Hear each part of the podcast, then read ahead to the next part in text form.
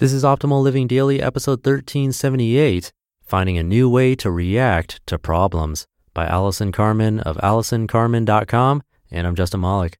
Happy Thursday. Welcome back to Optimal Living Daily, also known as the OLD podcast or OLD podcast, where I read to you from some of the best blogs I can find and get permission from. For now, let's get right to it and start optimizing your life.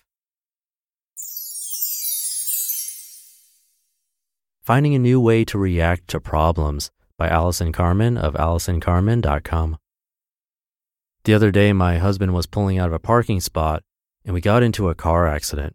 It was just a fender bender, but enough to cause a significant amount of damage to our car. As my husband got out of the car and approached the other driver, I heard him angrily say, You did not signal. The guy answered back in an agitated tone, I did signal. You didn't see me. As they went back and forth, I jumped out of the car and said to the fellow, you didn't signal.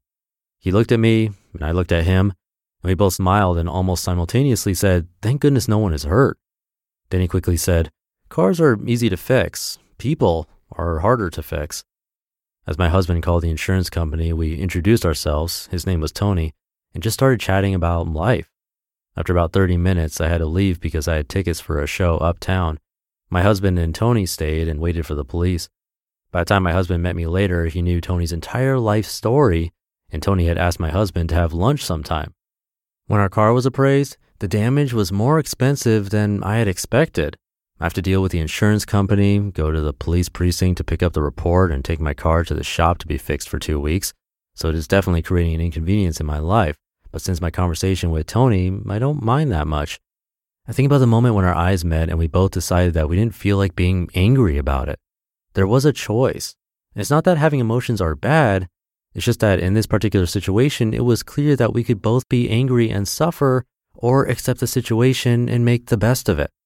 There are so many situations throughout our day that could cause us to feel angry or annoyed. For example, a kitchen appliance breaks just before a holiday dinner. We are late for an appointment because we are stuck in traffic or in the subway. Our child will not go to bed on time. We have to wait in a really long line to fill a prescription or buy a cup of coffee, or a friend cancels plans at the last minute. The list goes on and on. In the big picture, none of these things seem like such a big deal, but each incident can derail our mood and sometimes can take us in a direction that snowballs for the rest of the day. So, how can we be more aware of our reactions to the minor collisions, pun intended, during the day? Here are a few tips. Number one, the minute you feel agitation or annoyance, Say to yourself, maybe everything is still okay. It sounds so simple, but it works. It gives us just enough time to stop and get our bearings, because most often we get upset because we have lost our way. We forget the big picture and just how insignificant this one thing that is bothering us is. We can then see we are suffering unnecessarily.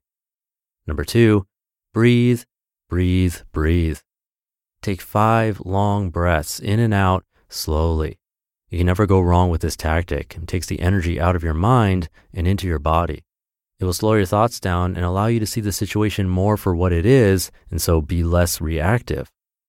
Number three, recently I took up the practice of transcendental meditation and I find that it really helps me calm my mind throughout the whole day.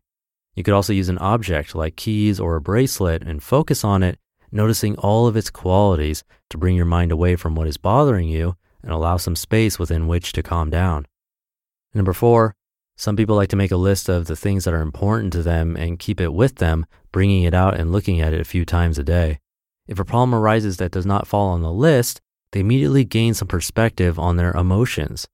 It doesn't mean the situation won't bother you, but it can help align your reaction to the importance of the issue. Sure, there are difficult situations that come up each day that will not be on the list, but if it's really not what you consider important, then you'll be less likely to waste energy on it. These are just a few examples of how we can choose a different, more measured reaction to a situation. It is not always easy, but always worth a try.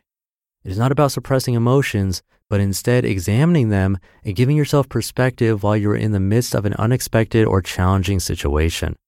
For me, what transpired in that moment after the accident saved me from being unproductively angry and aggravated these past few weeks. And that evening, I was able to go uptown, enjoy the show, and go out for dinner. And who knows, maybe we will meet Tony for lunch someday. However, if we ever go together in a car, I will put Tony and my husband in the back seat and I will drive.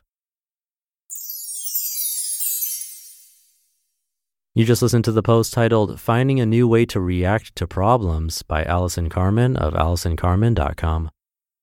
I'll leave it at that. Hope you're having a great day. Thank you for being here and listening to me and for subscribing to the show. And I'll be back in the Friday show tomorrow reading to you. So I'll see you there where your optimal life awaits.